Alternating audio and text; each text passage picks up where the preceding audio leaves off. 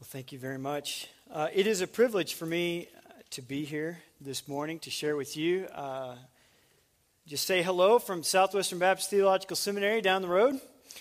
Um, now, I will say this. Um, I am, as, as Kevin mentioned, uh, assistant professor there. I teach Old Testament and Hebrew, uh, which I apologize if I throw in a few in uh, some of those. Every once in a while, it just happens. I don't mean to.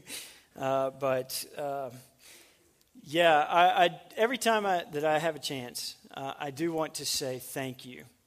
Uh, you really have. Really have no idea how much a congregation like this, filled with people like you, uh, means to someone like me. Uh, I mean, I worship in a local congregation week after week after week, but uh, my ministry is primarily to those who are studying to be pastors and missionaries uh, and to work as music pastors and youth pastors and college pastors uh, all across the world. And a lot of the time, I don't get to see where they all go or even where they're from.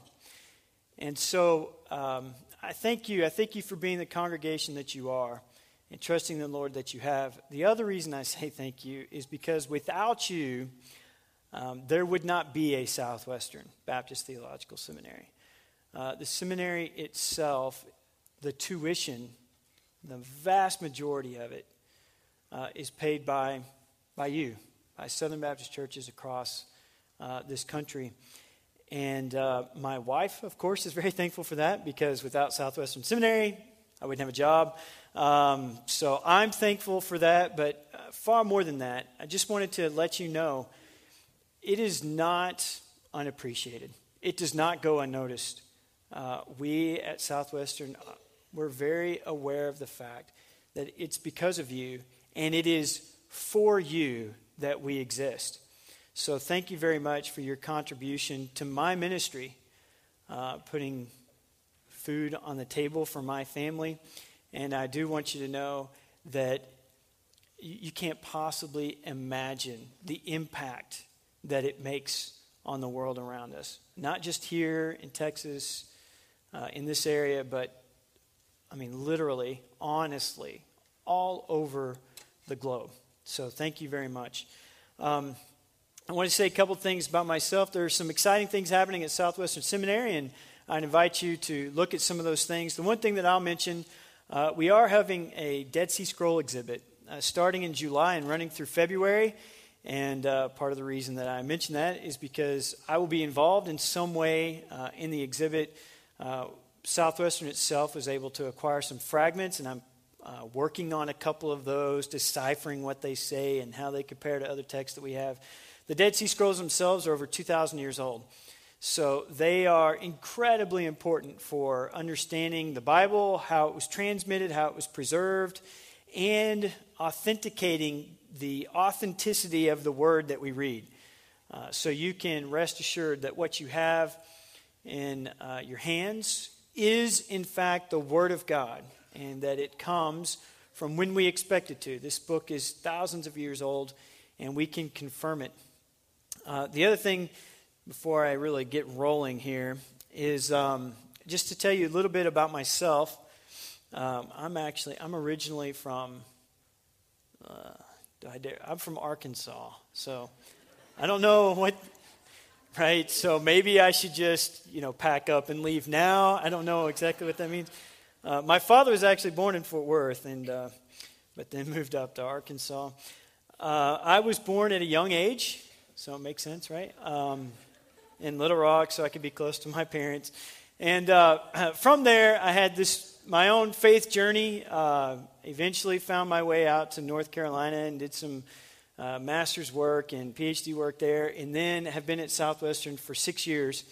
Uh, I have been married for almost 14. My wife, Johnita, that's her dad is John, and her mother is Ernita. So Put those together and you get Johnita. Um, my daughter's name is Joshita. No, not really. I'm just kidding. That would be terrible. Um, no, her name is Brooke. She will turn eight on the 4th of July, so we're all very excited about that. She gets fireworks every year uh, for her birthday. Uh, she's all girl, all pink. She loves to read, She sits around, reads all the time, uh, loves to uh, tell stories, listen to stories, all those good things. Uh, my older son, he is, he just turned, what did he just turn? Six, yeah. He just turned six. He's all boy, wants baseball, gymnastics, tumbling, karate, kicking, right? All boy stuff all the time.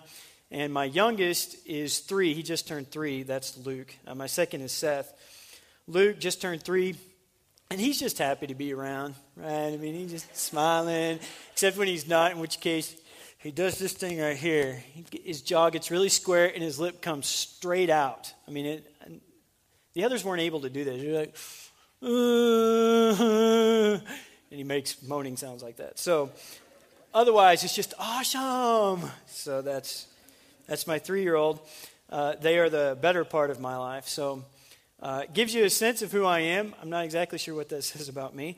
But uh, we are going to take a look this morning at the Old Testament. So in the next 30 minutes, I'm going to take us on a whirlwind tour of the Old Testament. Fasten your seatbelts. It will be fast.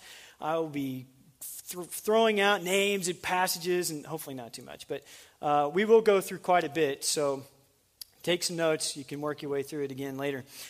Um, I'm going to start off by one particular scene. I think there is one scene in the history of Israel that helps us get a grasp of what this book is about. So I want you to imagine with me for a minute. Uh, any of you remember the old movie Red Dawn? You may remember Red Dawn. Anybody remember the Soviet Union? right, it's been a while now, but uh, uh, the Soviet Union uh, some of you remember it quite well.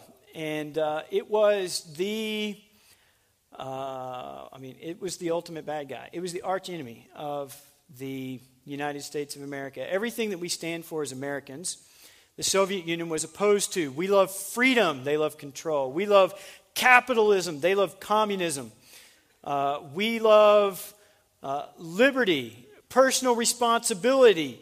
Uh, we love progress in that sense. In America, you can accomplish the American dream, which is not earned by sitting on your laurels, but is wor- earned by hard work, smart investments. In the USSR, the government dictates everything that happens. You have no rights, no rules. Uh, there is no progress.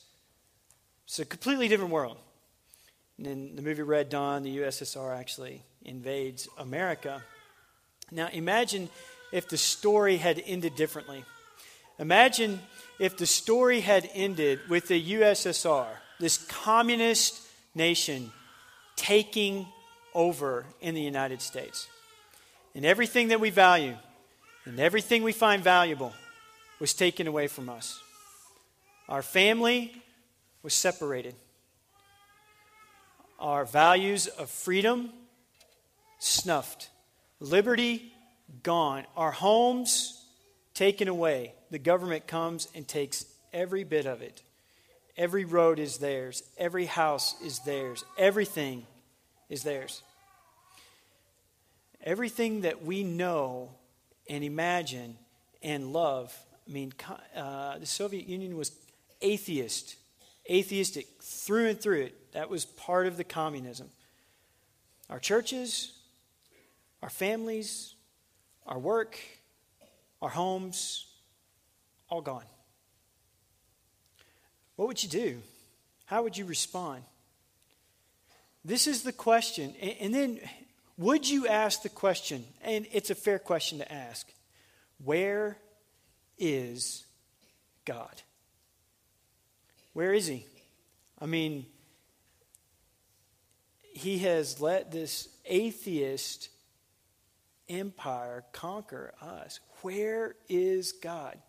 This is the question that Israel faced in the exile. Everything that they knew was gone.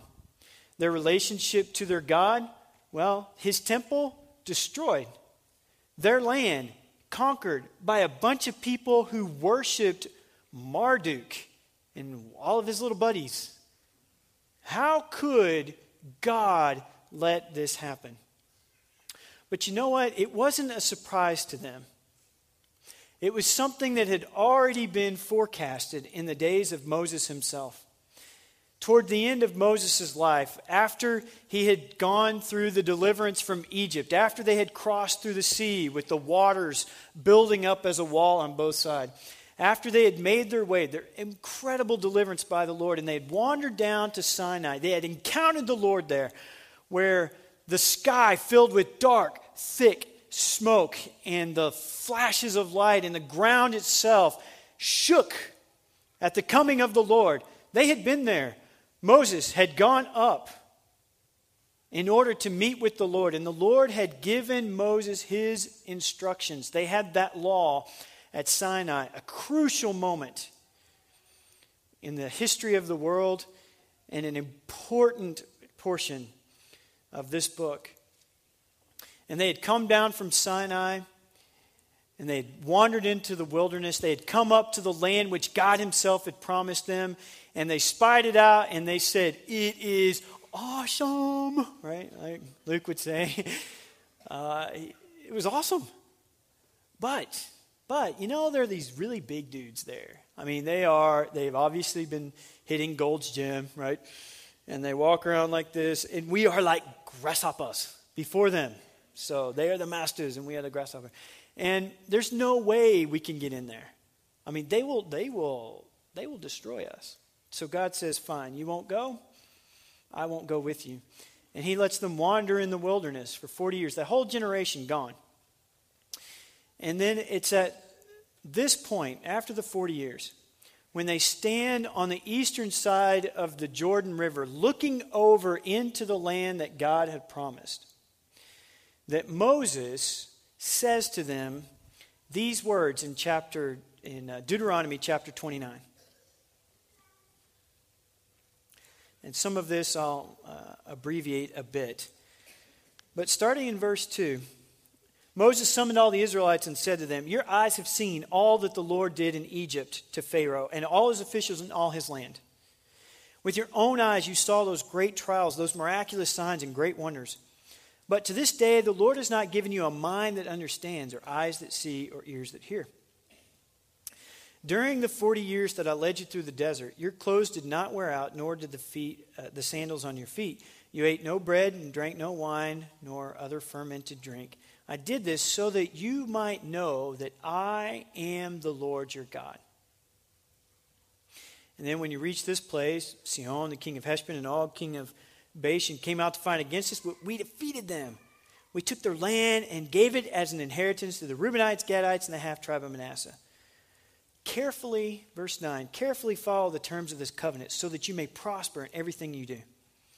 All of you are standing today in the presence of the Lord your God, your leaders and chief men, your elders, officials, all the other men of Israel, together with your children and your wives, and the aliens living in your camps who chop your wood and carry your water.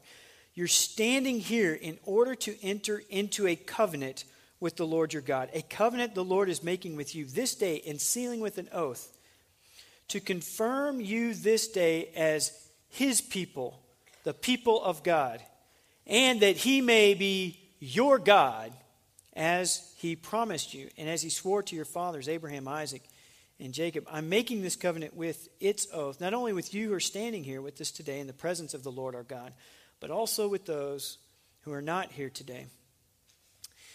Um, now, he goes on in verse 19, and he says, uh, When such a person, right, this one who turns their heart away from God, when such a person hears the words of this oath, he invokes a blessing on himself and, and therefore, therefore thinks, Well, I'll be safe even though I persist in going my own way.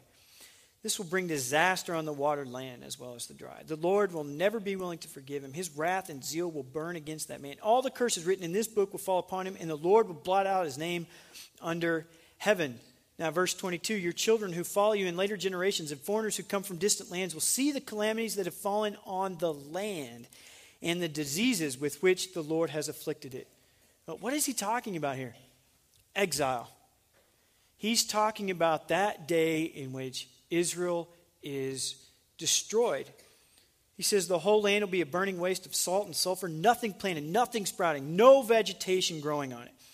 It'll be like Sodom and Gomorrah, Admah Zeboiim, which the Lord overthrew in his fierce anger. All the nations were like, Why has the Lord done this to this land? Why this fierce burning anger? And the answer will be it is because the people abandoned the covenant of the Lord, the God of their fathers, the covenant he made with them when he brought them out of Egypt. They went off and worshiped other gods and bowed down to them, gods he didn't know, gods he had not given them. Therefore, the Lord's anger burned against this land so that he brought on it all the curses written in this book. In furious anger and in great wrath, the Lord uprooted them from their land and thrust them into another land, as it is now. Right? This is, it's not a surprise. This exile, the day in which everything is overturned. Things that are up become down, things that are down become up. And why did it happen? Because they forsook the covenant of the Lord. What they experience is death, exile, and curse. But you know, this isn't the first time that that's happened. Genesis chapter 2 and 3. In the beginning, God creates, well, everything.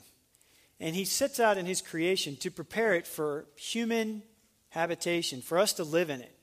So, all these good things that the Lord does, right? It, it starts off, it's dark, it's underwater, no plants, no animals, not very good for any of us to live there. Right? I tried this in the front. We'll see how this goes. Okay, so if you can imagine, if the Lord left it the way that it was, it would be very difficult for us. And this particular sermon would sound something like this. Blip, blip, blip, blip, blip. Yeah, it didn't work. Okay, no, I tried. Um, right, because we'd all be, uh, okay underwater. Get it? So, yeah, exactly. Thank you. Thank you so much. God bless you. Thank you. All right, so instead of this whole thing going blah, blah, blah, blah, blah, blah, blah, blah, instead, God makes it where there's no water, there's light instead of darkness, there's vegetation. In fact, these beautiful trees that grow all kinds of fruit, and you can eat it, which is always good. And then you have all the animals. They populate everything. They're up in the sky, they're in the waters, they're creeping around along the ground, they're beasts of the field, these livestock. God prepares all this. He sets it there in the land, and then He makes a very special place. It's a little garden that He decides to plant, and He puts the man there. Now, the man has everything he could ever possibly want. But th- there's one thing that's not good. And why is this? Well, because God had made a particular blessing. He said, Be fruitful and multiply fill the land, and subdue it. Well, Adam is by himself. And multiplying and being fruitful, he cannot do on his own. He surveys all the animals, and that doesn't help. So he needs a helper. He needs a suitable helper. So the Lord makes for him a woman. And thankfully, that play works in English. So you have man and woman, right? In Hebrew, it's ish and isha which is the feminine form. So that's actually what he says. He said, She shall be called Isha because she came from Ish. So he names her woman. And they have everything that you could ever possibly imagine. They have blessing, God's blessing. They have a land, a place that has been perfectly prepared for them. And they have life in the presence of the Lord. But they forsake all of this. There's a serpent, um, an unusual, crafty fellow, who uh, tempts Eve, shows them about this one thing. God tells them one thing don't eat from the tree of this, uh, this the fruit from this one particular tree. Looks like a tree, doesn't it? branches. okay, so don't eat from that. And that one thing, there it is. I mean, eating fruit, good for you, right? Apple a day keeps the doctor away. So, not fruit. Fruit's not bad. Okay, kids, fruit's not bad. Um, it's, the, it's this particular wine. God says, don't eat from it. He gives them a direct divine commandment. There it is. And what do they do? They eat it. Now, as a result of their eating, do they have blessing? You may answer, please. No, what do they get instead? Curse. Do they have life? No. What do they get instead? Death. Do they have land? No. What do they get instead? Exile. Right? Exile. What had happened with Adam and Eve is what will happen with Israel. Now, what is the answer to the problem? How do we ever get back to that place of life, to that place of blessing, to that place of belonging, of land? How do we return? Well, the first thing that God does is um, He decides to start over. Okay, step number one start over with the flood. God sends the flood and He wipes out all the people. Everybody except for one guy, one righteous guy who walks with God.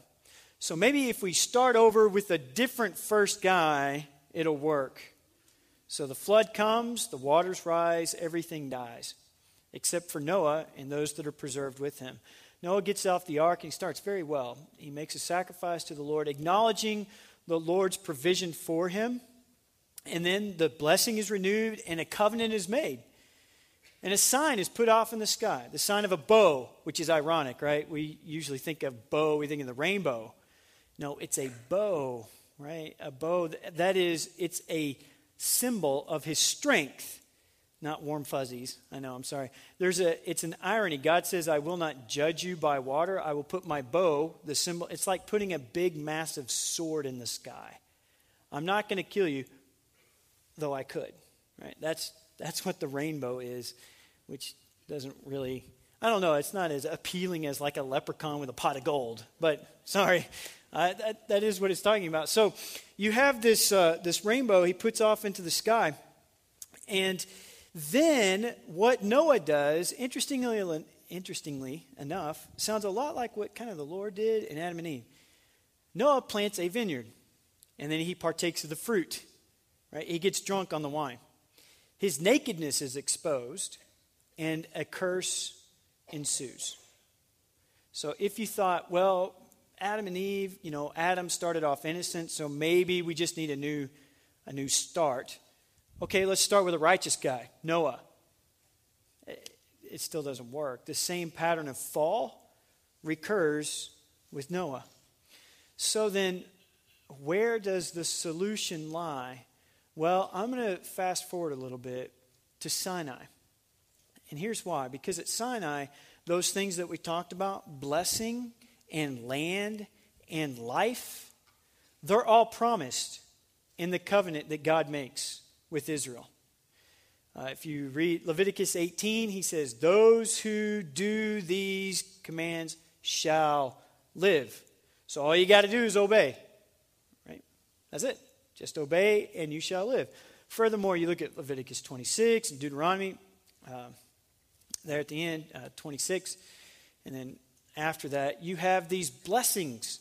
If you do this, if you obey what God says, here's what He will do blessing, blessing, blessing, blessing, blessing, blessing, blessing, blessing, blessing. He will give you land. He will give you offspring. He will give you long life in the land. He will make everything you touch turn to gold, more or less. But if you don't obey, well, then you get twice as many curses. And eventually, it leads to exile. So if you want blessing, life, land, well, that comes through Sinai. And at first, you know what? At first, it actually seems to work.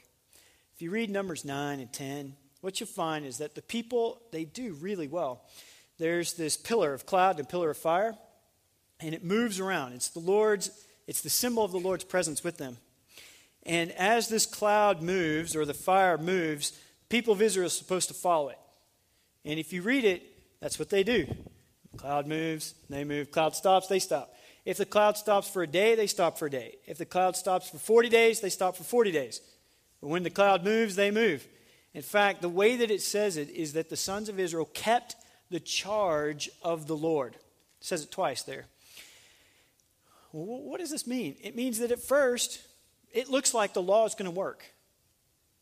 If you just obey the law, what Sinai commands, then you get blessing, you get life, you get land.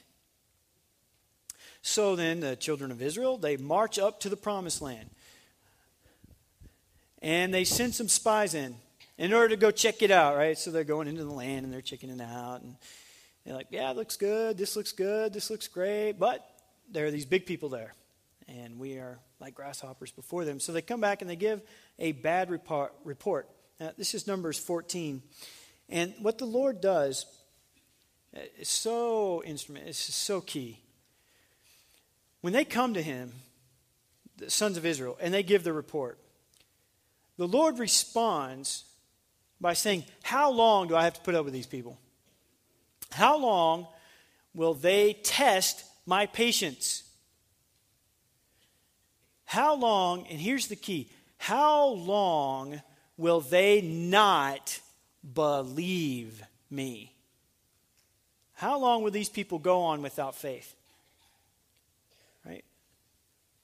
It's the, it's the question of faith. That's an instrumental little point to make. It's not a question of obedience. Actually, God doesn't even say, How long will they not say, do what I tell them to do? How long will they not sacrifice the sacrifices I told them to make? No, no, no. He says, How long will they not believe me? Right? Now, as we fast forward through that wilderness generation, they all die because of their unbelief. Moses himself, Moses and Aaron, they also die. And if you look at it, it's also because of unbelief, because you did not treat me as holy in the sight of all the people, uh, to, because you did not believe to treat me holy in the sight of all the people, therefore Moses and Aaron will die without entering into the land. Now, as we move into the days of Joshua, so we've got Moses. We, we still have a problem here. We still have death, we still have curse, we still have exile. We're moving into the days of Joshua, and what you'll notice in the days of Joshua, there's a lot of obedience. There's they celebrate the Passover. Uh, the Lord says, set up a memorial stone, and they do. God says, all the men, circumcise yourselves, and they do. Um, so that's that's a lot of obedience. Okay, that's a lot of obedience. Um, they do all of this that they're commanded to do. God says, okay, I want you to walk around Jericho a few times, once, twice. Keep going, keep going, keep going, day after day, keep going. Now, blow some trumpets. Okay? And they do, and they win. Right? So there's all this obedience. The naked comes along, and he, he violates the Lord's, uh, the ban, what's called the herem. Um, Sorry about that. Sorry. Sorry. Um, the herem, this is the ban. That is, this entire place is devoted to destruction. It belongs to the Lord, and he can't take anything. Well, he gets a few things that don't belong to him. He wanders back, uh, and it results in Israel's defeat, right? Israel is defeated.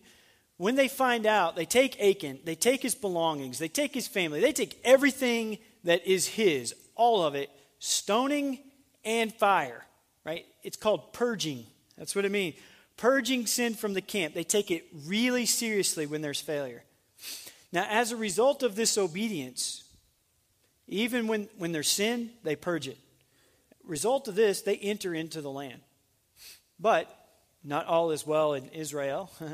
Poet didn't know it. Make rhyme all the time. Um, when they get there and they begin to conquer the land, then you move into the days of Judges.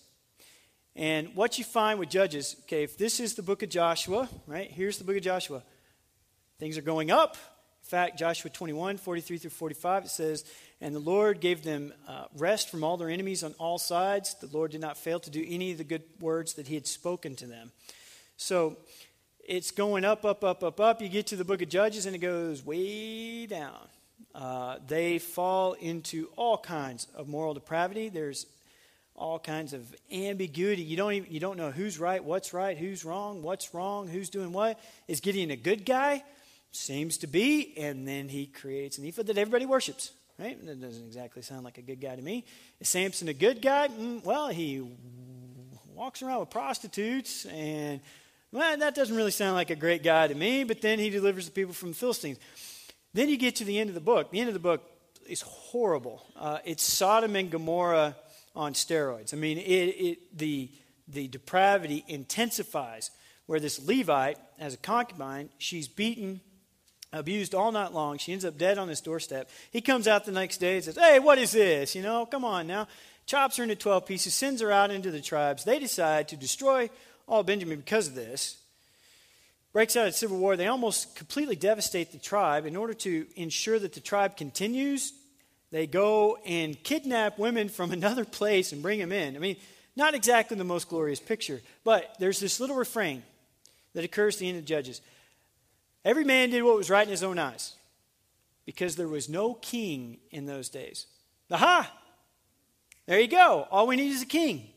Right? So if we've got if we've got curse, exile, and uh, death, maybe maybe a king will come along and fix this. So comes Saul. How does Saul do? Starts off really well, but he cannot listen to prophets. And so he doesn't listen to Samuel. The kingdom is taken away from him. David comes along. David rocks, right? He does extremely well. Man after God's own heart. God establishes, establishes a covenant with him about building a temple. His, his reign will last forever. And then, almost immediately after that, David decides to commit adultery and murder. So, mm, okay, that's not the guy, right? Each one of these. This is part of what Samuel is showing us. You can have a king, but he has to be more than a king. He even has to be more than David. Solomon comes along, and all these promises that God made about building a temple, Solomon builds a temple. But he has a hard time listening to Deuteronomy 17. He multiplies wives, horses, and money, which disqualifies him. So knock him off. You go through each of the kings after this, and what you see is none of them measure up. So it leads into exile. Well, now, how do you get out? How do you get out of exile? Deuteronomy chapter 30. This is what Moses himself says will happen in the future after the exile. It says, When all these blessings and curses I have set before you come upon you, and you take them to heart wherever the Lord your God disperses you among the nations, and when you and your children return to the Lord your God and obey him with all your heart, with all your soul, according to everything that I command you today, then the Lord will restore your fortunes and have compassion on you and gather you again from all the nations where he scattered you, even if you've been banished to the most distant land under the sky. From, the, from there, the Lord your God will gather you and bring you back. He will bring you to the land that belonged to your fathers, and you will take possession of it. He will make you more prosperous and numerous than your fathers. The Lord your God will circumcise your hearts and the hearts of your descendants so that you may love him with all of your heart and with all your soul and live. The Lord your God will put all these curses on your enemies who hate and persecute you. You will again obey the Lord and follow all his commands that I am giving you today. Then the Lord your God will make you most prosperous in all the work of your hands and the fruit of your womb, the young of the livestock, crops of your land. The Lord will again delight in you and make you prosperous, just as he delighted in your fathers if you obey the Lord your God and keep his commands and decrees that are written in this book of the law that turn and turn to the Lord your God with all your heart and with all your soul. He speaks of a future day. Exile everything's overturned. Why? Because of the sin of the people. But there's a day coming, a day of return. Now, this is the same day that Jeremiah talks about. Here, Moses speaks of the circumcision of the heart. In Jeremiah, it says, Look, in that day, you won't have to teach the law because everybody will know the law. It will be written on their hearts. In Ezekiel 36 and 37, he says that the Lord will put his spirit, he will take out a heart of stone and replace it with the heart of flesh. Why? So that it may obey. Now, for those of you who are students of the Old Testament, you may be asking yourselves, yeah, but I thought they already came back from exile. Isn't that what the book of Ezra and Nehemiah is all about? Right? Don't they come back? Ezra Nehemiah building in the wall, right? All that. Yes. You know, it's interesting. If you look at the end of the book of Nehemiah, that's where the real commentary comes. There's so much expectation in the book of Ezra that these promises, the promises in Jeremiah, promises in Ezekiel, promises in Daniel, that they will actually come true in the days of Ezra and Nehemiah. But when you get to the end, Nehemiah chapter 13, he recounts three failures on the part of the people. Now, you may ask yourself, why would he do that? Well, here's why it shows that the people in the second temple period are the same kind of people that were in the first temple period. Now, what we need, what we need is a king who can succeed where all the other kings failed. He could be obedient. What we need is a king who can defeat all of the enemies. What we need, we need a king who can usher in the spirit so that it can change hearts of stone into hearts of flesh. Uh, what we need, we need a Messiah. Right? That's what we need. Because our story is like Israel's story. We, Ephesians 2, we were dead in our trespasses and sin, death. We were by nature children of wrath, curse, strangers and aliens on the earth, exile. That's my story. But you know, here's what I pray for you I pray that the story of Israel, your story and my story, that it has a good ending. This is the way Moses puts it. In verse 11, he says, Now what I'm commanding you today is not too difficult for you or beyond your reach. And then verse 15, he says, See, I set before you today life and good, death and bad. For I command you today to love the Lord your God, to walk in his ways, to keep his commands, decrees, and laws. Then you will live and increase, and the Lord your God will bless you in the land that you're entering to possess.